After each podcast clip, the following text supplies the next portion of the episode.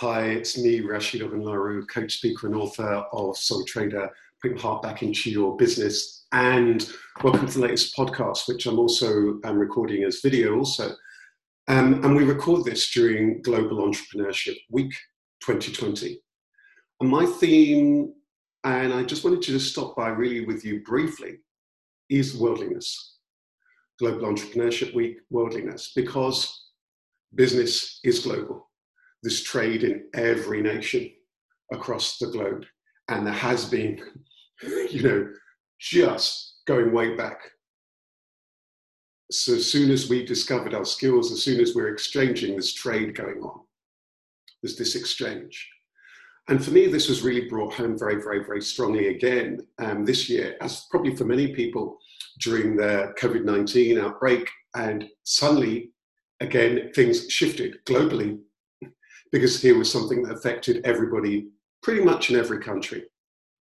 And how we needed to do business, how we needed to conduct business suddenly changed, because for somebody like me and for many, many people, physically doing business, um, if you, for anyone who had physical premises, for any of those like myself would go into physical spaces all the time to, to work with people, suddenly, in most cases, had to stop, right? So it had to stop. And so things suddenly shifted. And like many, th- and that, like many people, one of the things that was really, really interesting was then technology. And technology is something that over the last thirty years especially, you know, or increasingly more rapidly, has had a huge impact on how um, we do business and our interconnectedness. And so for a long time, of course, you know, the global market's connected and so on, but for many of us individually, small micro businesses, sole traders, et cetera, this is something that's really come to the fore in recent times with, you know, mobile technology and the internet, remote business and video platforms such as the one on which I'm recording this right now. So that shifted things, and it was came home to me when I was suddenly involved in running some sessions, first of all, sessions around emergency and interim business planning. I do um, for the British Library, for whom I'm life and business coach partner. And one of the things that I noticed during this session and my networking for success and my Soul Trader session, which we then put online, was suddenly that there were people from various places in the globe on these sessions, where, of course, when I was doing this on site, there would just be people, broadly speaking, from the U K in the London region, or some people who travel, or people happen to be in at that particular period of time from various places in the world. So there's still that global connection of different people who would be traveling and visiting, or the nature of their circumstance brought them, brought them to where I was. But now with what's happened, this the, the global dimension of who we are and what we're about is so is so clear. And so this um, short episode is really there to celebrate every single one of you, sole traders, individuals, micro businesses who are doing businesses everywhere, you know, often so creatively, so resourcefully, often with very, very limited things, often because, as they say, um, necessity is the mother of invention, of all ages, young to old, selling goods, merchandise, making things, baking things, creating things, reshaping things, creating services in shops and stores, in offices, online. I really just want to celebrate all of you. And of course, I think there's something about worldliness in times like these which have been incredibly challenging. It's really important for us to remember how so many of us are so richly interconnected, right? However, I often say this, however way you want to look at it scientifically, spiritually, we're, we're interrelated, we're interdependent, we're one, we are of one. But again, business brings that so much home, because this bit was made here, that was made there, this had its source there, this was had its source there, and that's beautiful. That's a cause for celebration. If we look around in our homes, there's different things often from different places.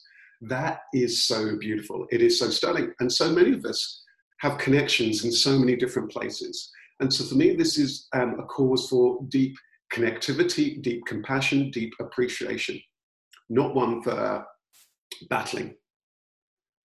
You know, so for myself, you know, it's uh, it's, it's amazing, you know, um, here in the U K, um, at Nigerian Heritage. And it's interesting, even if I think about things day to day, you know, I um, have contacts of mine, people who run my treats, retreats, are from South Africa, but they're currently based in Europe. And I've got a number of European connections. Somebody who works with me on some of my music or supporting some of the music is based in the, in the States, and a number of people I know are in the States. Um, there's connections. There's somebody who very regularly contacts me, um, responding to my newsletter all the time, is based in Asia. So, so many of us, um, and, and so many of us will have family in different places, connections in different places. You know, that again is this cause for this real global celebration, this worldliness. And finally, what I want to say here about this worldliness is, can we begin to bring more of this worldliness into our consciousness? Because often we get caught up, don't we, in all of these kind of conflicts between different, different sexes, different beliefs, different races, and so on, all of this nonsense, when again, we're interrelated, we're interdependent. Think about the people who support us, serve us, help us, people who buy our services. They've got all sorts of connections. Somebody may show up, they have one coloured face, somebody else in their, in their family has a different coloured face, and that somebody else has a different faith, and somebody else a different background. That's the beauty of life. So there's something about this worldliness, something about us being mindful and curious about different people, different shapes and sizes, different abilities, different disabilities, different strengths, different weaknesses. And there's something about this because, of course, we trade, don't we? Because of that need. I have a strength here and I have a lack here. This person, um, this person, uh, grows um, vegetables and so on, where I, uh, this person over here has, uh, has, has goats and cows and they produce milk. That's, and this person here is, does crafts. Well, that is the basis, that we have these different strengths, different skills, different styles.